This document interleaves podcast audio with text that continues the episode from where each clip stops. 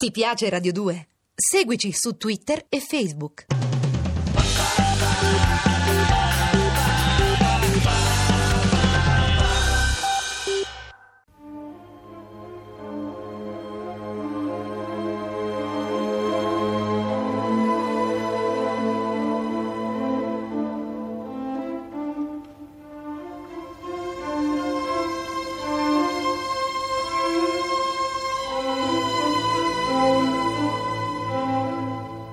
La scala per l'inferno.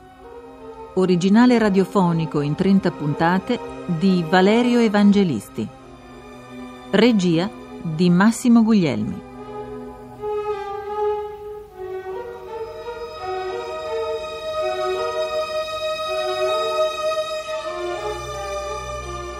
Terza puntata.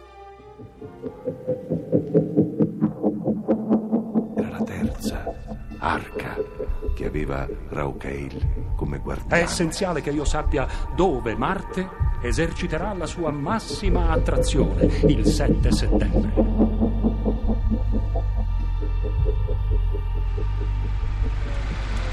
Arthur, sveglia, sveglia, siamo arrivati. Arrivati dove? Che razza di aeroporto è questo? Questa è la mia clinica, dottor Coronen. Ah. Vede quell'edificio? Lo È vedo. una costruzione molto moderna. Ha niente a che fare con i castelli scozzesi pieni di fantasmi. Eh, purtroppo è molto peggio dei fantasmi.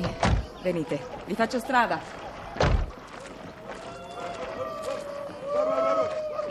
Dottoressa, meno male che è arrivata. Che altro è successo, Luigi? Il solito. Continuano ad abbaiare. Solo che le donne non si tengono più. Sono sempre più aggressive. Veramente questo non mi stupisce affatto. E poi c'è Samuele che delira. E questo Samuele chi sarebbe? Samuele è il più singolare dei miei pazienti, dottor Costa. Un caso unico di, diciamo, schizofrenia.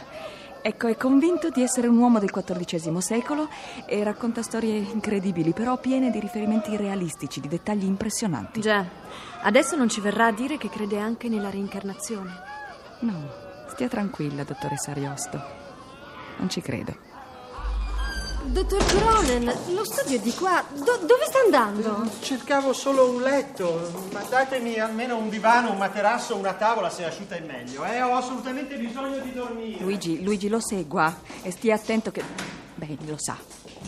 Entri, dottor Costa, dottoressa Ariosto. Questo è il mio studio. Accomodati, Vittorio. Grazie. Suppongo che questi disegni sulle pareti siano opera dei suoi pazienti, dottoressa Neri. E che raffigurino i dischi volanti che pretendono di avere visto. Proprio così. Non nota nulla di strano? Bah, forse sì. Direi che a prima vista nessuna di queste aeronavi, supposto che siano tali, si somiglia. Sono di tutte le fogge di tutti i colori possibili e immaginabili. Esattamente. Guardi qua. Quest'UFO ha la forma di un sigaro. Una specie di tubo gonfio al centro e sottile all'estremità. Invece quest'altro è un disco vero e proprio, giallo, e sormontato da una sorta di cabina. Proprio questa è la dimostrazione che i suoi pazienti, dottoressa Neri, non hanno visto nulla di reale, altrimenti i disegni sarebbero stati tutti uguali, non le pare? Eh, va bene. Ammettiamo che lei abbia ragione, ma come mai allora? Tutti quanti hanno visto qualcosa di sconvolgente lo stesso giorno e nello stesso momento. E, e come mai ne hanno riportato un trauma così violento da diventare tutti pazzi? Eh, Forse erano già pazzi prima.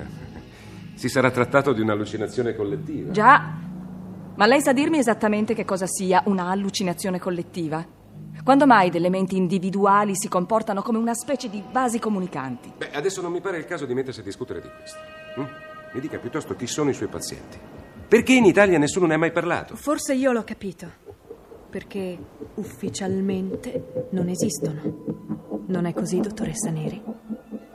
Sì, diciamo che è così, ma lasci che le spieghi. Nel 1988 iniziarono i lavori del Telescopio Nazionale Galileo, il TNG. E oltre alle maestranze vennero qua scienziati, tecnici, ingegneri. Per un anno tutto andò benissimo. Poi, nel settembre del 1990, nel cielo di La Palma appaiono degli oggetti volanti non identificati. Pare che li abbiano visti in parecchi. Ne hanno parlato anche i giornali locali. Sì, ma un piccolo gruppo di italiani che stava lavorando sulle rocche de Los Muchachos ne ha risentito in maniera particolare. Da quel momento nessuno di loro è stato più se stesso. Uomini e donne sono in preda a deliri ricorrenti, non si ricordano la propria identità, fanno cose strane. Mm, Una tragedia, vi dico. Una vera tragedia. E come mai non avete pensato a rimpatriarli? Dottoressa Ariosto, qui questo genere di domande le dovrei fare io se permette. Ah, ha ragione, professore, mi scusi. Vabbè, comunque, per rispondere alla domanda della dottoressa Ariosto, in effetti alcune persone, poche a quel che mi risulta, sono state effettivamente trasferite subito in Italia, ma per quanto ne so io, stanno in strutture di osservazione. E comunque le famiglie sono state ovviamente tutte avvertite. L'aeronautica militare, invece, ha preferito trattenere qua tutti coloro che non avevano parenti stretti. Non è vero, Vittorio? Sì, il mio ufficio spera ancora che quella gente possa superare lo shock emotivo e raccontare ciò che ha visto. Per lo schifo questa aeronautica. Questo è il motivo per cui è stata chiamata Manuela ed è stata autorizzata la trasformazione di questa palazzina in una clinica di fortuna. Ma ci sono di mezzo Solo che sono passati anni e... Ma, ma che c'è, dottor Costa? Eh, c'è che sono indignato. Di tutta questa sporca faccenda, da noi in Italia non ne si è saputo nulla. Il mio ufficio ritiene che una storia così, data in pasto alla stampa, provocherebbe solo panico e alimenterebbe solo le leggende sugli UFO. Noi vogliamo condurre un'indagine realmente scientifica. E poi c'è il problema dei rapporti con le autorità spagnole di Tenerife. Sono al corrente dell'accaduto. No, ma hanno dei sospetti. L'aeronautica spagnola ha un proprio centro di investigazione sugli UFO, chiamato MOA, con sede a Torrejón. Se i loro sospetti diventassero certezze, ci strapperebbero l'inchiesta di mano. Potrebbero persino decidere di sospendere le attività del telescopio Galileo. Beh, certo, questo non deve accadere.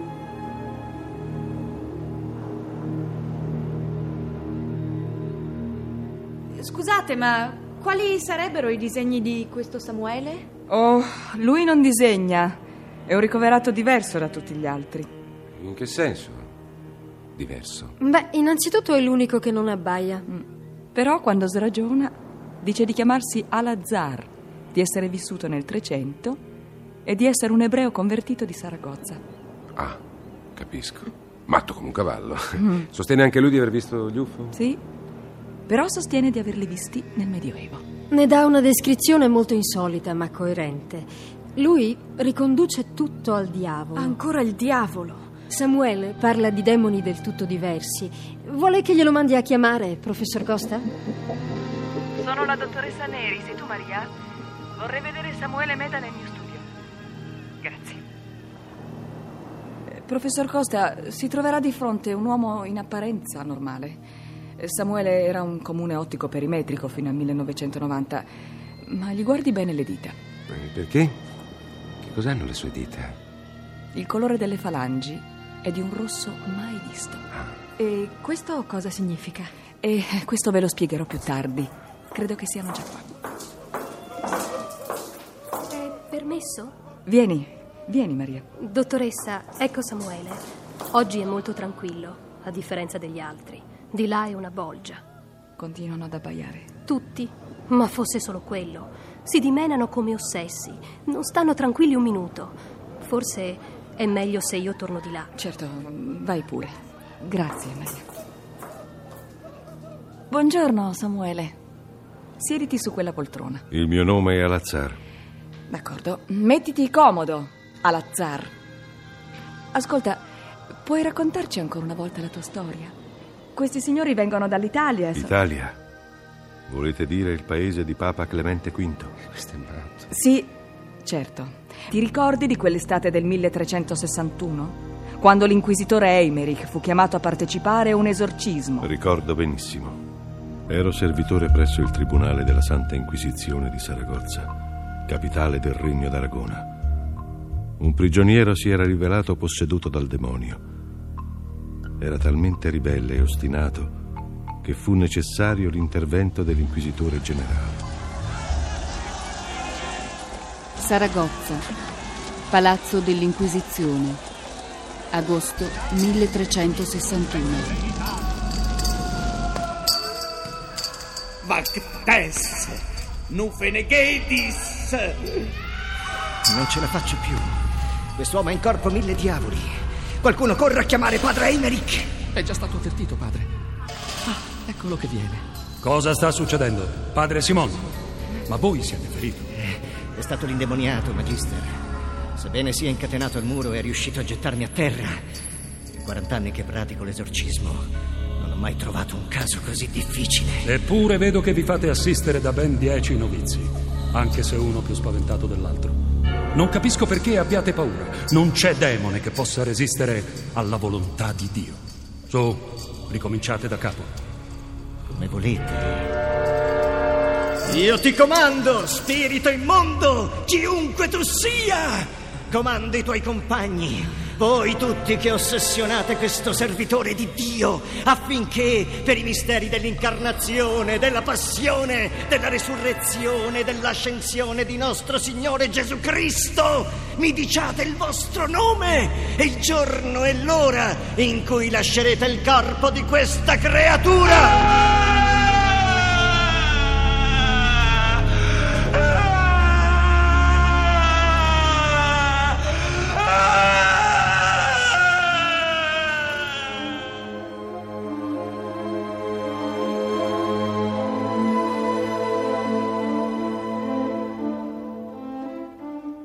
Avete ascoltato La scala per l'inferno con Michele Gammino, Paola Roman, Germana Pasquero, Sergio Troiano, Alessandro Iovino, Valeriano Gialli, Daniela Calò.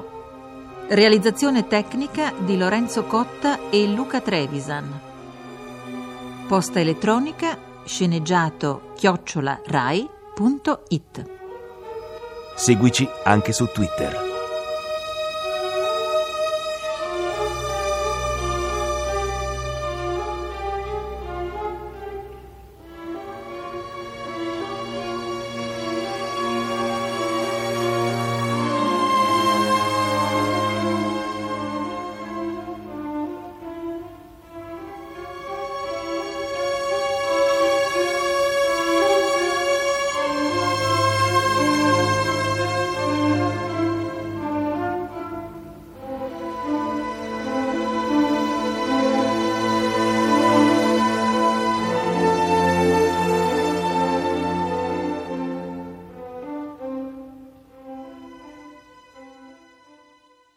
Ti piace Radio 2? Seguici su Twitter e Facebook.